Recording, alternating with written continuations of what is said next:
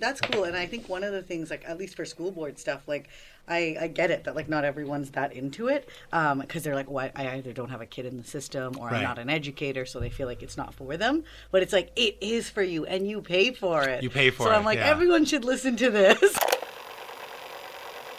This is VANCOLOUR. We're reppin' West Coast.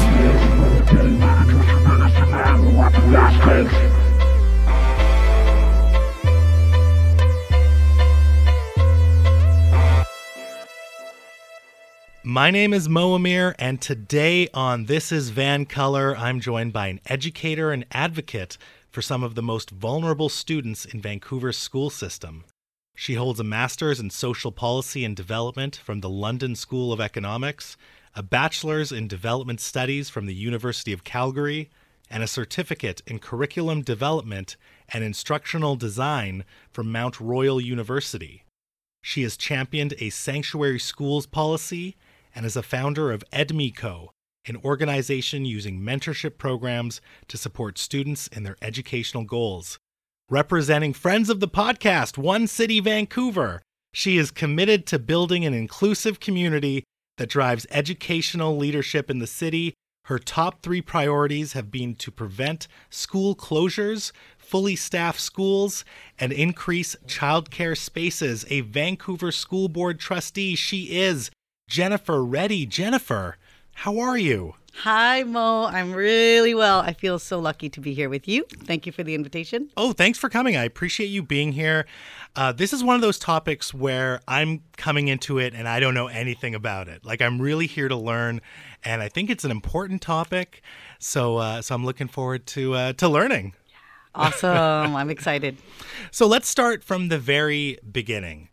Can you just explain to me what is school board and how does it work in terms of its organizational relationship with the province, which I assume ultimately funds education, and city council, and you know what you do as a trustee? How can you make sense of this for me? Yeah, absolutely. And I'm sure everyone has their own version of this. So for me, so far, um, not speaking on behalf of the board, but on behalf of myself, um, I was just elected in in October.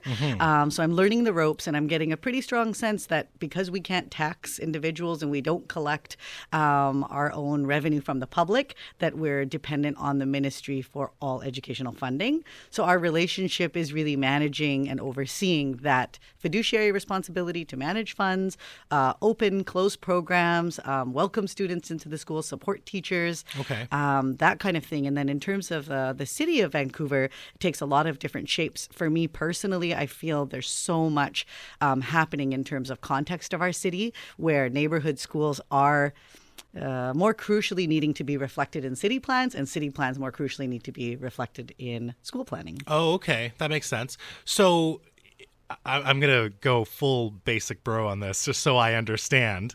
Uh, the province funds schooling and education, and basically school boards act as like the on the ground manage, manager types. Is that right? That's right. Yeah. So with nine trustees um, together, um, none of us represent any majority political parties. So we're five parties actually represented. Mm-hmm. Oh, Lots wow. of different perspectives. Yeah.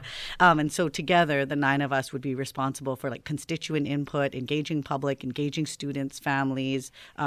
General community members, business owners to participate in the public system. Oh, okay. So and that, so that's your that's your role as school board trustees is to engage the community a little more. Absolutely informed decision making. So for me, ethically, that's sort of my higher calling is how can I be a participant and a conduit to informed decision making. Sure. Now, in now with five different parties represented on school board, do you find it's as partisan as perhaps other uh, political bodies such as city council or parliament or in Victoria, or is it maybe slightly different because you have such a I I'm just thinking it's it's so much more community based, right?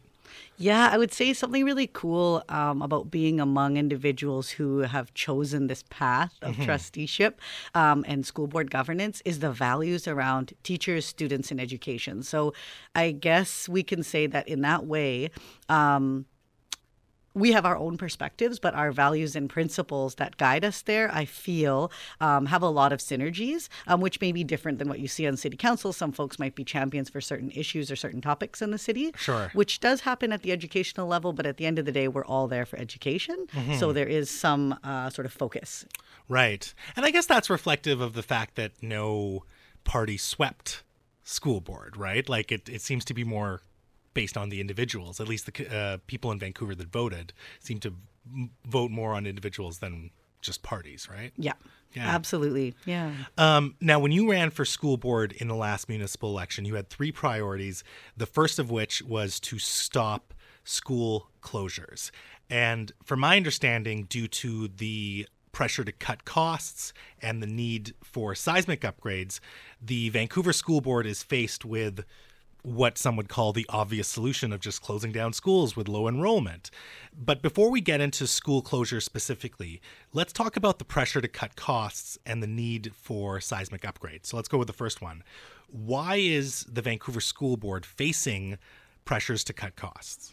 Yeah, I've been thinking about that perception a lot, Mo. And I think even positioning the question that way suggests that we're trying to cut corners. And it's, it's that's not, what I'm yeah. suggesting. Yeah. But I'm just that's how you read it in the news media of this pressure to uh, reduce costs.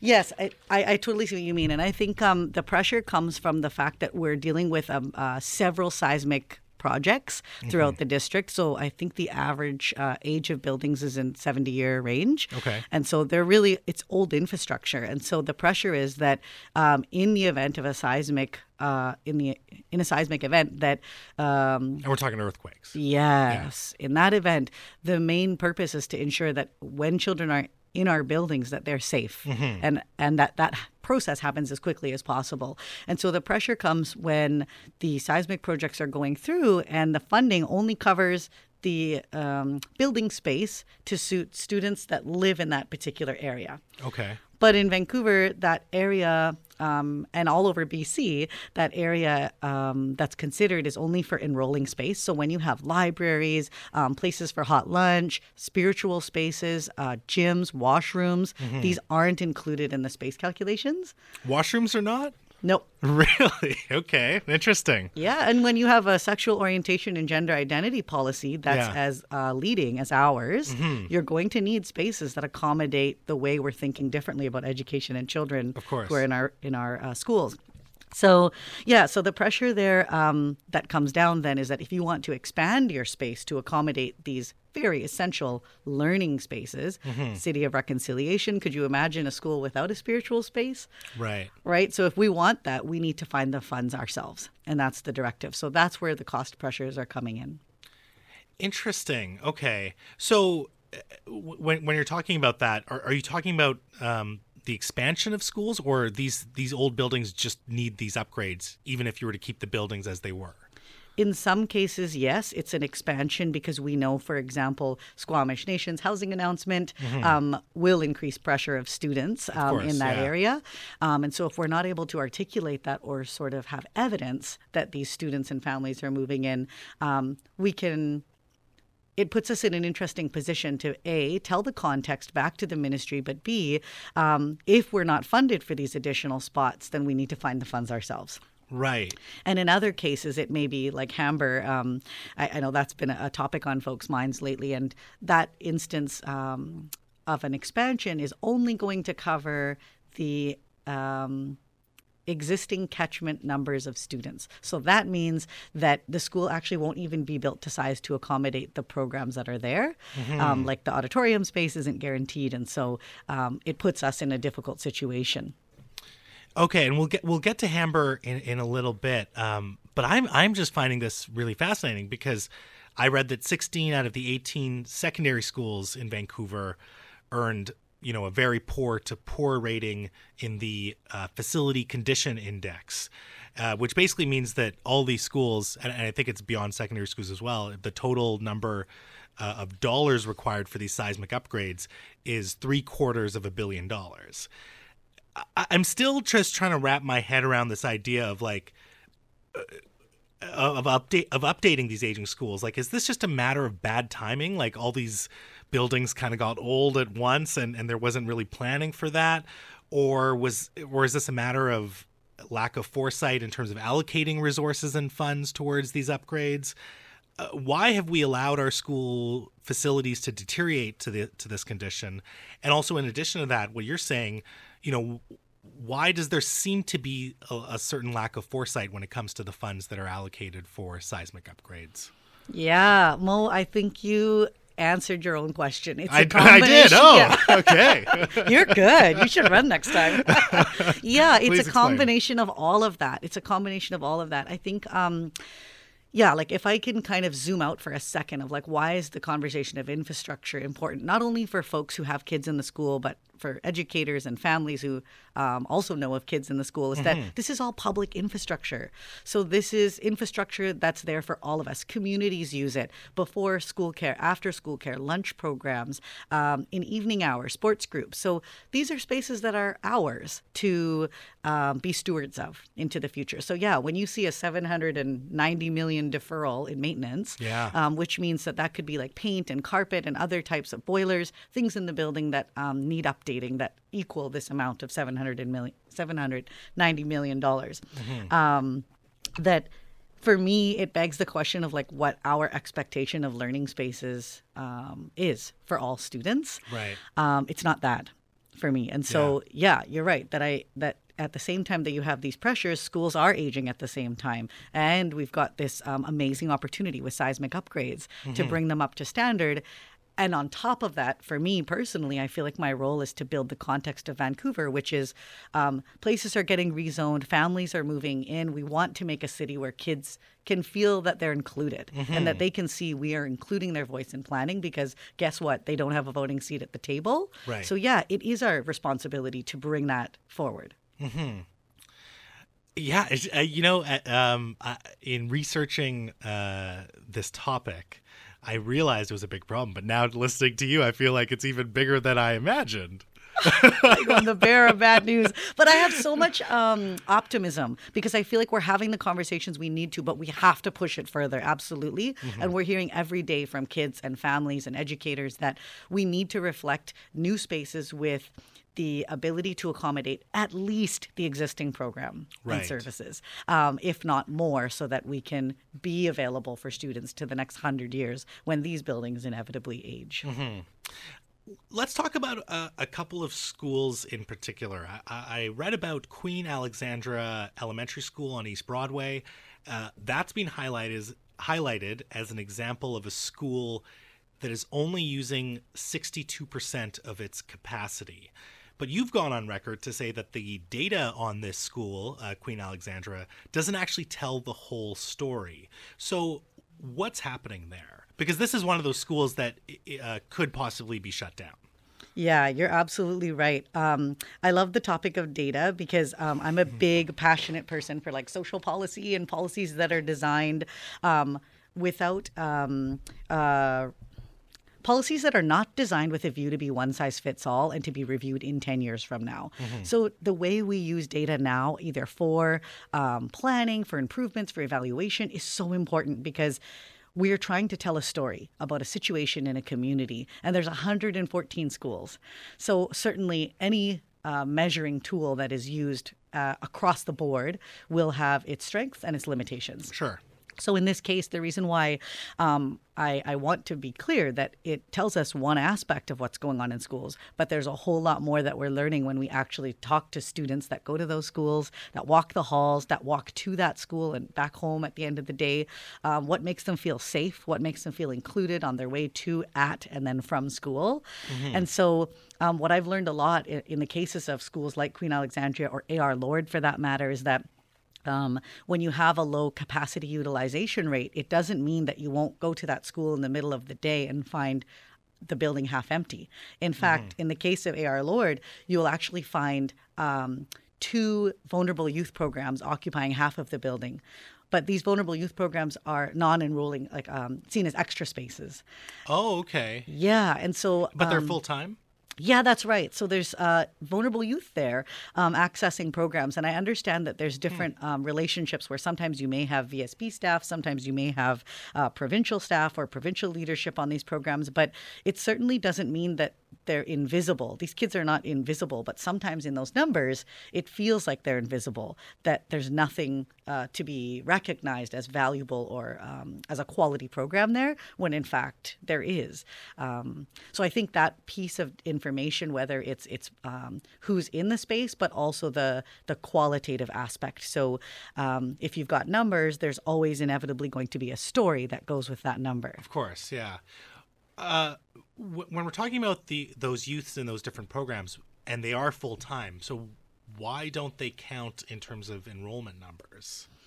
That's a good question. So in that case of that school, it's an elementary school, and Okay. so it's a it's a specialized program. So another case where you can see that uh, issue coming up is in Hudson Elementary, um, which was also in the media recently for the French immersion um, program relocation Yeah. that has now uh, been voted as a program phase out Mm-hmm. over um, eight years, I believe.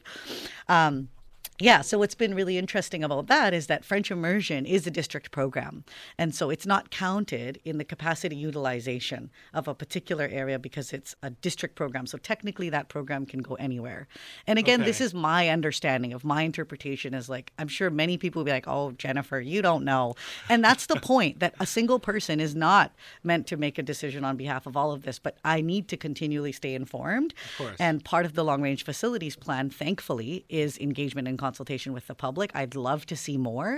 Um, some of the most valuable input I've had, the only reason I can speak with you today about the situation in particular schools is because I've heard from kids, parents, community members that live and participate in activities at that school. Um, otherwise, if I just sat at the board table and went to like my job at SFU every day, I don't think I would have a, a full complete picture of what it is I'm being asked to decide on. And so Hudson, yeah, like that just it's a district program, so you wouldn't see the the utilization um, as accurately. Yeah, and I, I imagine if you just saw the quote unquote hard data, you know, you wouldn't, as you just said, you wouldn't see the the whole story. So it's it sounds like you're doing your job. I'm trying. I'm trying. I'm yeah. But, but, but I mean, because you yourself just outlined that it is that liaison between the community, and you have to be sort of there and talking to people and, and understanding what the community needs are. And if you were not you specifically, but if someone was in an ivory tower just looking at, you know, oh, this school is under capacity, and just looking at the hard data, quote unquote, they wouldn't get that full story of the other programs and how the school actually is being utilized. Yeah, and then what happens when when those when those consolidations happen, and if consolidations in terms of like programs being amalgamated, um, there's there's definitely value to um, combining resources and bringing people together, including staff and students. Um, but those who can access will, and those who can't won't. So some of those decisions are the difference between kids getting to school and kids never getting to school. Sure, yeah. Uh, When it comes to Queen Alexandra or some of these other schools, what happens to the students the students in question if the school is shut down? Both the students who are technically enrolled and then these other students, the the sort of uh, vulnerable students as well. What happens to them? Yeah, that's a big question. And I, I don't want to generalize um, the situation because that's the context that I feel like um, when it becomes generalized, it becomes very dangerous. Um, and part of um, what I want to add to this conversation is around the individuals I have heard from who have mentioned um, that they don't have a vehicle or a bus pass or income for a bus pass to get their kid to school in the morning or their kids to school in the morning and back home, or their out of school care is in one area and their their K to seven is in another area. Right, right. And so when we're talking about children, like under the age of 12, um, that's a significant decision. That's a significant transition on the life of that student. absolutely. Um, and so that impact really gives me pause to think about how those decisions would enable or um, inhibit a person from accessing their education. Yeah. And and so the the case of Queen Alexandra, as you said, this is not an isolated case. There's other schools that are also facing similar situations where they're under basically under threat of closing down and they seem to have low enrollment numbers, but that's not actually the story. Yeah, and like you had mentioned the the issue around vulnerable youth. I mean, we've heard from some parents who are like, "Well, I guess I'll just go to another school if something is consolidated or closed." Yeah. Um, and then in another instance, um, where folks are like, "I don't know where I would go," and so your vulnerability um, varies for different families. And some folks haven't even heard about the conversation yet Right. at their schools, and they're just finding out now. And so I should mention that while we're in progress still, and there's still time to be a part of the decision making process for the long range facilities plan, we've got new guidelines from the Minister of Education that require consultation, that require a lens on equity and reconciliation. Okay. That's asking for a reflection of BC statistical data um, to to complement our data, which is um, a Baragar data system, which is a private data set. Um, all of that's still happening, and the board recently um, voted against adding um, school closures to that plan, and so that's been a really um, important uh, piece of leadership. I feel like that um, we've taken and that I've been a part of. Um, but it's ongoing. The conversation's still ongoing, and there's still a lot of uh, conversations that need to be had. Okay, interesting. Now, in the context of all of this, uh, and in contrast to perhaps the hard data that's showing that some schools are underutilized, even though, as we've just talked about, they might not be, there are some schools like Lord Byng Secondary and King George where the hard data is showing that they are over capacity, right? How big is this problem in terms of some schools having way too many kids?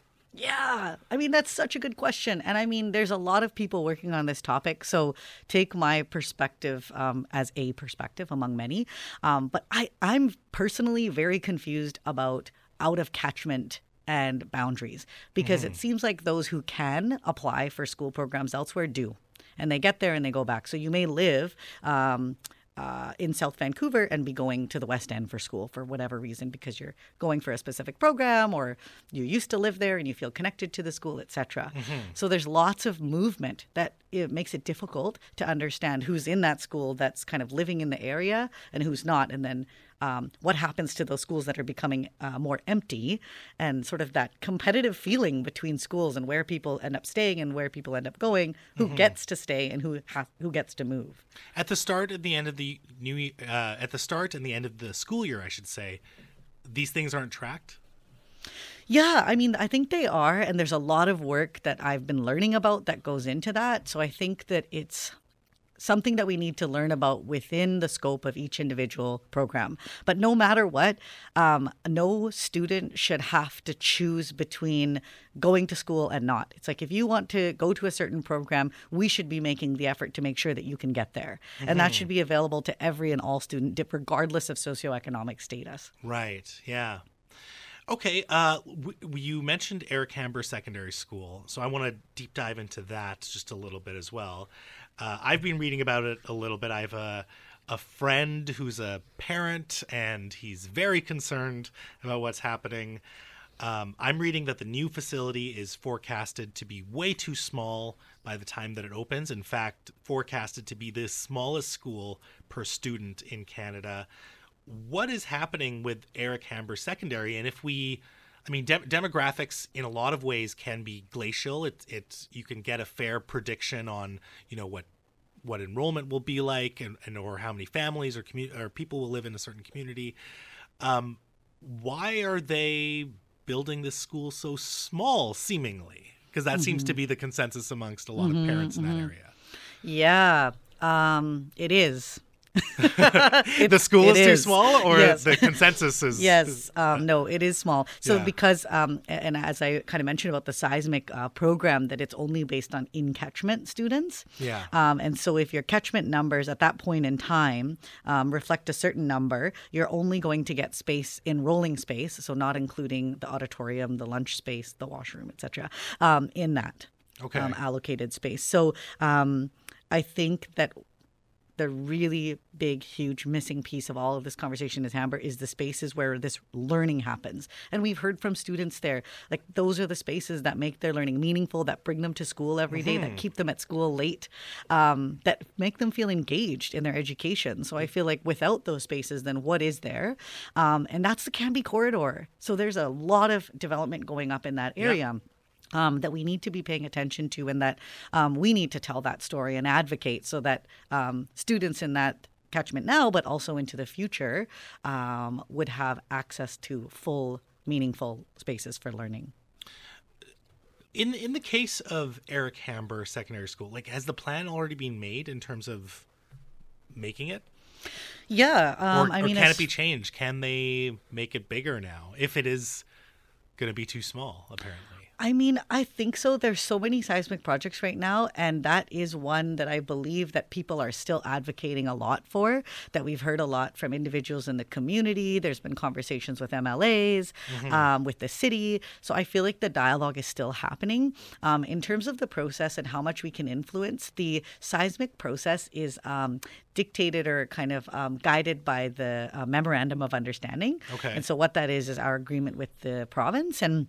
I guess like what I've found, um, also just hearing from parents and students, is that if if we don't really learn about these projects until after um, they've kind of come out of this process, then it makes it really challenging for us to influence. So I think um, one of the limitations that I'm seeing is that uh, that I'm hearing about also from parents is that they feel like they don't hear about things until it's too late. Yeah, And so I yeah. want to do a better job of getting ahead of that. So in the case of Hudson, which is still in this project definition report stage, and so parents who maybe have children that are zero to five or don't have children yet but may in the future, etc., um, or ones who still live in that area, or if you're from Squamish Nation and planning to move into hou- housing that may be there in eight years, um, that we would have a responsibility to um, reflect that in our planning process, planning uh, project definition report process. So I've put forward a motion to consider all of those planning needs. The Broadway line that's coming through, all of mm-hmm. that should be a part of that review process because I feel like this is a, a public infrastructure decision that isn't just about a school that lives in a bubble, but about a neighborhood school that serves a variety of needs in that area, but also in broader Vancouver. Sure. Now, I almost want to bring it back to the the very first question. Again, just because I want to keep up, and this is all very new and foreign to me. I don't have kids, so I haven't really been keeping an eye on this subject. These these consultations with the community, keeping the community in, informed, this falls upon school board trustees. Is that correct? Um, yeah, it's us and it's all of us. Like it's it's um the team like the teams we work with and and I think like we're uh, at least for me like one of the most important things i can do is like things are communicated um, but it's up to us to make the communication make sense. Um, and so a lot of the times i mean like you said like uh, so if, if you don't have children does this matter for you? And i would argue yes. I don't have kids and i'm still i'm, I'm a trustee. It's Sure. not an eligibility criteria so you too can be a trustee and an advocate for public ed. Um, and i think like a part of that is taking responsibility to look at all of the information and if you find out about something as mo that you would tell people and, and i feel like that's a lot of what we're doing here right now um, so when i worked at the school board i worked a lot with refugee students Okay. Yeah. who are coming in in their late teens. Um, and for many of them, English is another language. And so for me, I feel like my lens that I'm bringing as a trustee is to understand would one of those students understand what we're talking about here? Right. And if not, how do I need to modify the way I'm speaking about this in order to make sure it makes sense and that they know what's at stake for them or for their neighbor or for their siblings or their parents? Um, and so I think there's a we we're so like bombarded with technology and information overload, and sometimes for me, I just feel like you know everyone must be on Twitter. It's like no, No one's you on know. I feel like it's like the same eight people that I Yeah. talk to eighty percent of the time. I you know that you hear course, from. So yeah. it it can feel like the volume's really high on these certain platforms, but that we can't forget the importance of face to face platforms. so yeah. some of my most useful time is in the community, actually listening and sharing what I interpret um, as information of what's happening. And I feel like part of this program is that process too. So as I uh, articulate my own experience on the board and my own understanding of projects, um, I know that there's a lot of knowledge gaps that I have, and I think that's a really important platform or sort of jumping board for me to say, like, I do need to continue staying um, alert, reading the reports, but also talking to people in the community so I can continually stay up to date because there's something new every day. Sure. And so the reason I actually asked that question was when you're hearing things from the community or the or the community in in some let's just say consensus is saying we need this and we need that and this is uh, you know these plans don't make sense because our community you know is different than than what this plan is trying to accomplish when you take that feedback from the community where do you take it? Where does that go as you as a trustee? Like I, I'm trying to just figure out the workflow here. I love that question so much. um, okay, so a big tagline for me right now is process is power. If you can figure out how to insert yourself into that process, that's where the power is. Absolutely. And as a woman of color or like perceived individual that doesn't have enough experience, maybe isn't Canadian, etc., like all the questions that would come at me. Yeah. Um, it really validates the the reason I'm there, which is to understand the process both for myself as a decision maker, but also how I can make space for those who aren't represented, especially young people who um, aren't represented, and I mean in a voting capacity. And so, um, what's really important about how that that information from the community, including um, uh, employee groups, including uh, children and youth who go to the schools, children and youth who can't go to the school or can't access it for whatever reason. Um, parents, general public, when I hear from them, um, my role is really to figure out how it is I can help their voice uh, become the center of our conversation, as opposed to something we consider later or maybe not at all. And so, how that happens is through conversations in the community. So, going to where people are at, absolutely.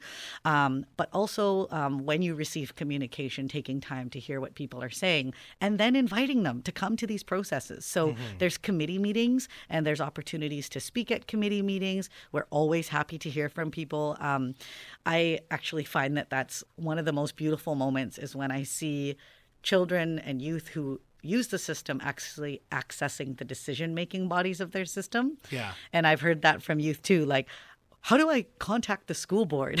I'm like, that's a really good question. Yeah. Here are some ways. Come to a committee meeting. You can submit questions, albeit they're in writing, Mm-hmm. um, at uh, board meetings, which take place every month, sometimes more. Um, and that's also a, I'm very new, so I feel like those are some of the the initial platforms that I can think of. Um, but as well, like the surveys are are an opportunity and other ways of engaging online, um, but in person is also very important. Like contact us. That's what we're here for. Sure. Now, um, you know, in these community meetings, when you're hearing things from the community, are you taking what you're hearing and either taking it back to city council if it's a city matter uh, in terms of city planning or or anything like that, or you take or and, and I should say, and are you taking them also back to the province in terms of whether it's funding needs or maybe just understanding that hey, you know, this school that looks like it's under capacity isn't under capacity and actually we need more money here because it's funding the x amount of programs. Um, what's the feedback again what's sort of the process in terms of you taking and in, involving people in the community and, and and bringing in the province and council Yeah. what's that side like? Yeah, thanks. That's such a good question in terms of like how to illustrate that process. So for me personally, um, it depends on the issue, but I can take um, the anti-black racism uh, motion as an example. So when young people brought up an issue that was facing them in schools, Mm-hmm. um, and I don't want to say like it happened in a, in a one point in time, but that issues like racism persist Sure. in all elements of society. Um, and and it's up to us to to act against that and to remove injustices and to address inequities. And so when we're hearing from when I was hearing from students in that way and from parents, um, one of the the ways to engage individuals is to to bring people together, and so and have that conversation, but more importantly, build the process together. Yeah. Um, because truthfully, sometimes that that existing process um, has its ways in, but at the same time, there's got to be places where young people feel safe, where parents feel safe, where you can just talk about what's happened to you from your own personal experience um, in a way that just allows people to listen. Sure. And that happens at committee meetings, and that happens through emails. So in that instance, taking it to um, to engage city partners. Okay. Um, they told us a lot about some new equity scan work that they're doing and how we can participate. So that's like a, a community aspect, but then also how Equitas, International Human Rights Organization, is working on a lot of workshops for um, youth training, but also educator training. okay interesting Yeah. So just um, kind of zooming out to see who else can help us solve this problem. Mm-hmm. Yeah. Okay, cool. Um, now we've talked about a few different schools. We've talked about schools that are at risk of closing down. We've talked about schools that are uh, over capacity. We've talked about seismic upgrades. Uh, I want to give you the the opportunity and the and and be able to explain to me you know, if you were to summarize all the challenges that Vancouver School Board faces right now in this moment, as we're almost approaching the end of the school year, looking forward to the next school year, what are the big challenges that Vancouver School Board faces? In Yeah. summary, I, I suppose. I mean, I I never look at things like that. I just feel like systems can always do better. Okay. So in terms of challenges facing us, yeah, like I want to be able, as an educator and as as an advocate for education, to be able to um, give a co- full and complete picture of what it is we're trying to protect and grow now, but also where we want this to go long into the future, long after I'm I'm uh, finished my term as a trustee. Sure. Um, and so I, I don't really see it that way as like big challenges. I feel like it's always going to be our responsibility to make space for people to enter the process, to have conversations, because we're constantly cycling through new students and new families and new educators. And so Sure. to stay dynamic is going to be our biggest strength moving forward. So I feel like our challenge is to be iterative and to ask ourselves tough questions, to invite people to conversations, to have those uncomfortable moments that challenge your perception of what education was, is, or should be, um, and just pay attention to what's happening right now, and then bring your strength to the table. So I think that's something I need to remind myself of a lot: is that this isn't about finding a specific solution in a singular way, but it's about a, a moving process of education that can be as powerful as we want it to be. Sure. Wh- What would one of those again, uh, very removed from all of this? So I that's why I'm curious. What would one of those like uncomfortable moments be? Yeah, so many. um, for me, one of those uncomfortable moments is recognizing that I can't be everywhere all the time. Sure. And so when folks let me know that, you know, like, "Ah, I really wish I could be heard, I feel like I'm not heard. I just think for me, the challenge is finding the right way to not only let them know which ways they can come and talk to us or me or approach any one of us, but also when they get there, how we welcome them and how we make them feel comfortable. Yeah. Um, and so for young people, especially, you know, um, there was a young person who presented earlier this week and she was just magnificent. She had so much courage and overcame her shyness and said like, you know, she's so shy and and just barely sat at the table. What was she Um, presenting on? She was presenting on her experience um, as an Indigenous student and how important it is to have Indigenous staff. Oh, um, wow, At okay. her school, Very yeah, cool. and what a difference it's made for her. So hearing from her is arguably one of the most important things. Mm-hmm. Um, uh, for me, that I, I could have partaken in um, this year. Um, but knowing how much she overcame to sit at that table and to be there, and how the perception of like whose system this is can be so gray. Um, but I figured, you know, this is your school. Like, if anything, like I'm the guest here, Yeah. not you. Like, I'm only here because of you. Sure. And so, just seeing her, I just thought like that. That's the difference, and that's what I want to continue challenging myself on. Is like, who are these spaces for? Who are these seats at the table for? And when folks can't make it there, what are we doing? What am I doing to bring um, the perspectives and knowledge and experience that I'm hearing forward? Okay, interesting. Um, we have to talk about Kingsgate Mall. You recently wrote a piece Yeah. in the Tyee about this. So, the Vancouver School Board actually owns some pretty valuable real estate, including Kingsgate Mall. But before we get in that into that specific case, I was just curious because I had no idea that the school board itself owned property. I mean, are there other properties that the Vancouver School Board also owns? Um, how much mo do you guess that the Vancouver? School I have no idea. I thought it was zero until I heard about Kingsgate Mall, so I have no idea. So, including all the schools, I've heard I've heard quotes of up to eight billion in property ownership. oh, okay, so in total, wow. So the Vancouver School Board owns the land or the property that the school's on. It's not that the city owns it or anything. like that's that. right, and that's why it's totally important for the public to pay attention to this stuff. Right. Look at real estate in Vancouver. Yeah. That's the whole point about bringing Kingsgate to the center. That is uh, an amazing example of the opportunities available to us. And so the school board owns the schools and that those properties, but then also other properties which could be commercial, I guess. And Yeah, I think there's a whole range of how they're defined, but I mean, there's like all over the city, but I think um, there's little pockets and slivers. Um, there's like a work yard. um, there's strips of lands on the outsides of schools, and sometimes it's split between like a park that's owned by the city or owned by Parks Board, um, or like a sports area, and then the rest of the uh, park or area that's owned by the school. Oh, And so, like Britannia, I believe, has like a whole set of ownership. Um, I used to work out of Moberly Elementary. That has a whole set of ownership. We tried to do like a community garden with the kids there, and we had to get permission from Parks Board, the city, and the school board because it was a um, property that was owned by all three. Yeah. Yeah, not collective ownership, as in like each parcel of that property had separate ownership. Interesting. See, this again, I had no idea. yeah, me too. And only from working there did I realize, like, whoa, making a community garden isn't like just getting your shovels and going outside on the school land. But Yeah. there's so much to consider. And there's a lot of people there that want to help that work move forward um, from all sides, like the city, the school board, and, and parks. Sure. So it was cool in that instance. We got to like come together and learn about land ownership in Vancouver with some new refugee students, which was pretty cool. Interesting. Okay. Yeah.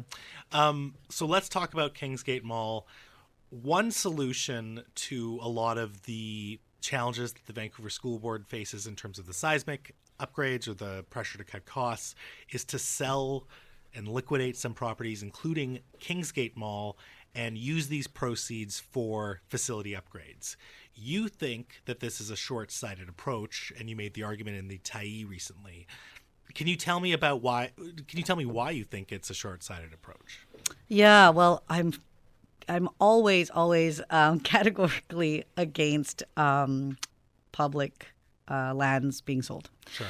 Um, and that's like a really important subject for me. We're on unceded traditional territories of Musqueam, Squamish, and Tsleil-Waututh, and so this whole conversation is incomplete without these voices at the table. So it it really um, is uncomfortable for me to have the conversation without individuals um, with um, whose land uh, we're on. Sure. And so, um, yeah, so part of my uh, approach is thinking about what else, how else could we gain value from property um, like Kingsgate Mall over a period of time. And so we're also in a situation where there's a Broadway plan coming out, um, the Broadway line being extended. So I can only imagine how that area that's already a hub for transit and transportation um, for people, um, for businesses, for transportation, for bikes. You just think about all the things that happen in that area and that the Broadway plan would potentially change our concept of the value of that space and yeah. obviously the financial value of that space. Mm-hmm. Yeah. So So don't sell. yeah, so don't That's- sell. and and util and and and as you argued in the Tyee piece, like utilize that in terms of perhaps housing or socially assisted housing or or something like that, right? That's yes. your idea. And actually, I just learned today. So, um, and I know this probably has been going on for a while, but there's there's a project from the province called Housing Hub. Okay. And there's opportunities to partner in nonprofit ways um, to develop properties in this way. Oh, interesting. So it's Okay. such an opportunity, and you don't have to give up uh, land ownership in order to to do this kind of work. Right. Um, and in fact, it would. In my uh, opinion, would be fiscally um, irresponsible to do so. Sure. Yeah. And, and I, and you know, to I, I actually completely agree with you. Like I, I, I'm on board with keeping public assets and not privatizing everything or selling everything and in the short term to care, take care of short term costs. But then to play devil's advocate here, you know, where do the funds for the 790 million dollar upgrades that are needed? You know, where do they come from then? Not from public land, Mo. nope, nope, nope. And you know what? That's a conversation our province, um, our provincial government has has declared a commitment to reconciliation. Our city has declared a commitment to reconciliation. So you have to look at other options. That is our um, responsibility as individuals living and breathing and playing on this land. And so that it isn't a question for me of of you know how to make it work or we must make it work.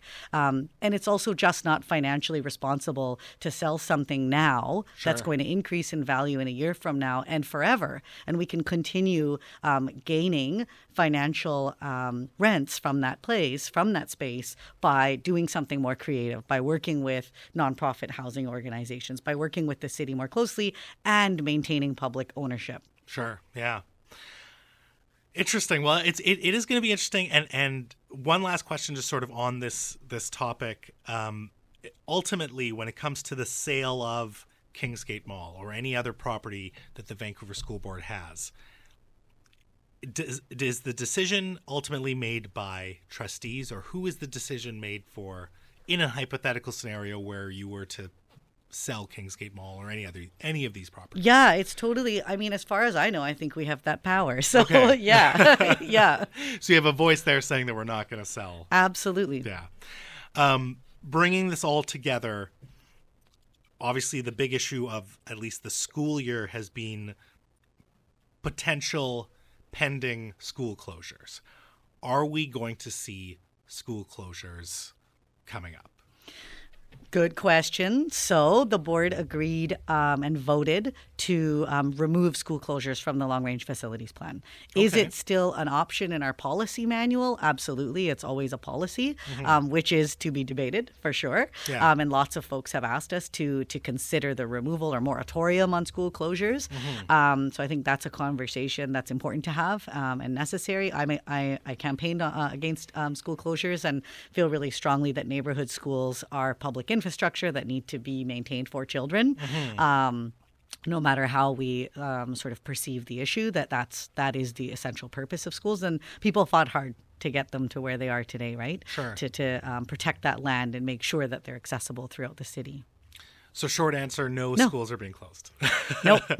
Great. Well, that's really good to hear. And it sounds like you've kept a, a I campaign mean, promise. and then. I'm I'm I'm also just making uh, my personal promise. Okay. for that, yes. but but in terms of what you can see um, and uh, being being a trustee and, and and being on that board, you don't see any school closures. No, not associated um, with long range facilities plan at this time. Yeah. So that was yeah, it was great. I mean, I think we voted unanimously as well. So Cool. Yeah. Well, I appreciate that answer. Before I let you go, I want to talk about something uh, that's just separate from all of this, um, but it did sort of come up in terms of Vancouver School Board stuff. Um, vaping has been in the news a lot. Uh, BC Liberal MLA Todd Stone has called vaping an epidemic among BC youth. And apparently, a third of BC youth, grade 10 to 12, vape once a week, which at least once a week, which is like mind boggling to me because I didn't realize vaping was that popular. um, and Vancouver School Board actually has a substance use health promotion ma- manager, Art Steinmann, and he's saying that, yeah, you know, kids are getting addicted to nicotine because they they start with vaping and they start with the juices or whatever flavors there are when it comes to something like this which clearly is like a public health issue but it's also sort of tied to schools as well you know where does the does the Vancouver school board have a certain responsibility here i mean obviously you do have art steinmann there um, and his office would be trying to promote public health um, what what can the school board do about something like this that is becoming endem- uh, epidemic or endemic in schools? Yeah, that's such a good question. So again, like speaking as an individual, I think I've heard a lot from parents and kids about um, opioid um, issues that are facing uh, children and parents. Um, vaping certainly is is another one of these addictive substances. There's poisonings. There's um, alcohol. There's tobacco.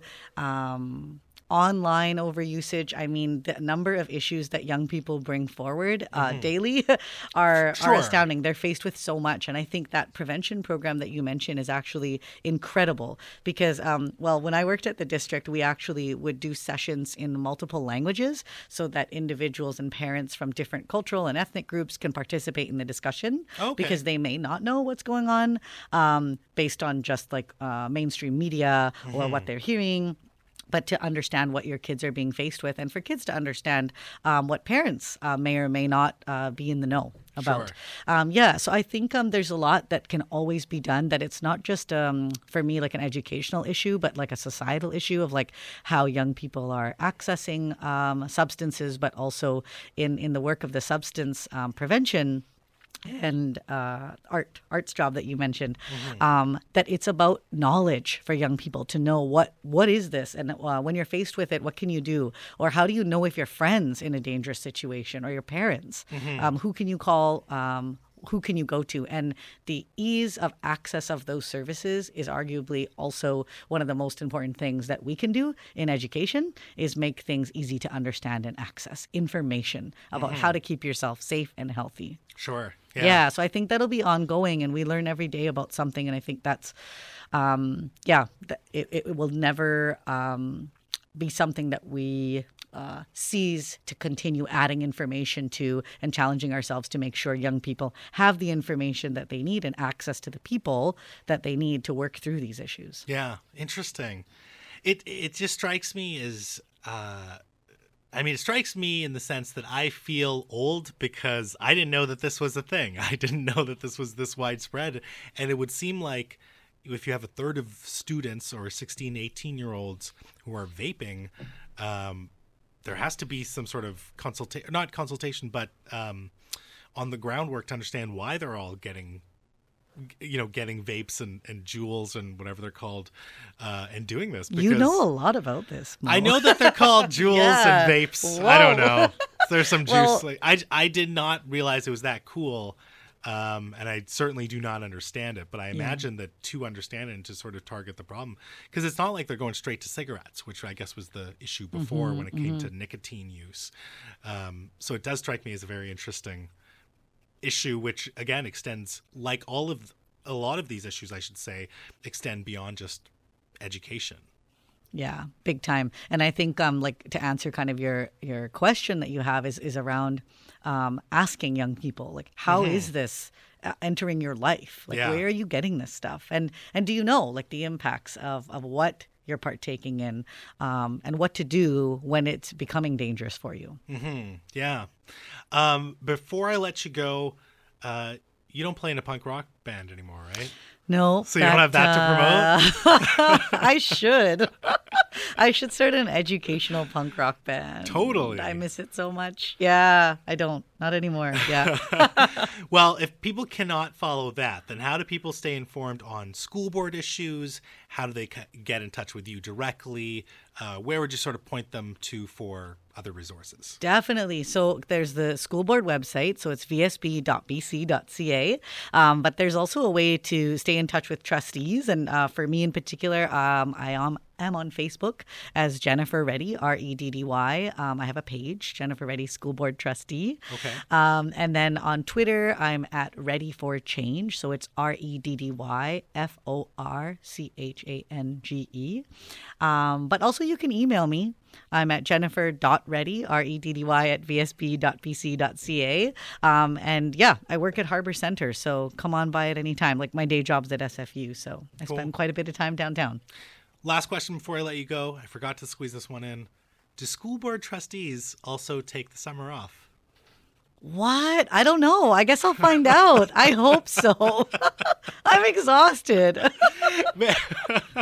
Are you giving me a holiday? I have no idea. I was just, I, it sort of just came to me. I was like, oh, I wonder if, you know, school, I mean, schools are sort of running during the summer. There's stuff going on. Well, right? and I guess that actually is a, is an interesting question because it's not only about doing um, decision making or having discussions or making decisions. Um, about a particular issue at that point in time but it's all the time you have to like read about so many issues and you have to like dive deep.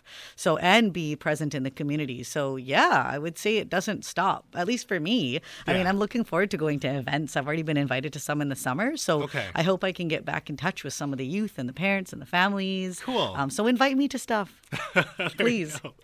Well, uh, I really appreciate you being here. I learned a lot about school board, a lot I had no idea about, and uh, you really presented it in a very clear and articulate way. So thank you so much for I here. hope it was clear and articulate. And to anyone who's like wondering about other issues or wants to continue the dialogue, like please do. Like that's the only way we can be good at collaborative decision making is if we talk about issues, um, and we're not worried about being. Um, uh, engaged in difficult conversations and learning uh, from the process. So I recognize I have knowledge gaps. I don't want to be like an authoritative person. Sure. Um, that's not how I approach this. So I just appreciate the chance to shed some light on where I'm at with the process of being a trustee and just hope to stay in touch and um, keep people informed with school board issues because it's our whole public system. It's for everyone. I love that attitude. Thank you so much, Jennifer. Thank you, Mo. Ladies and gentlemen, she is a Vancouver School Board trustee representing One City, Vancouver. She is Jennifer Reddy. And I'm Mo Amir telling you that in a city where you can be anything, be colorful. Peace.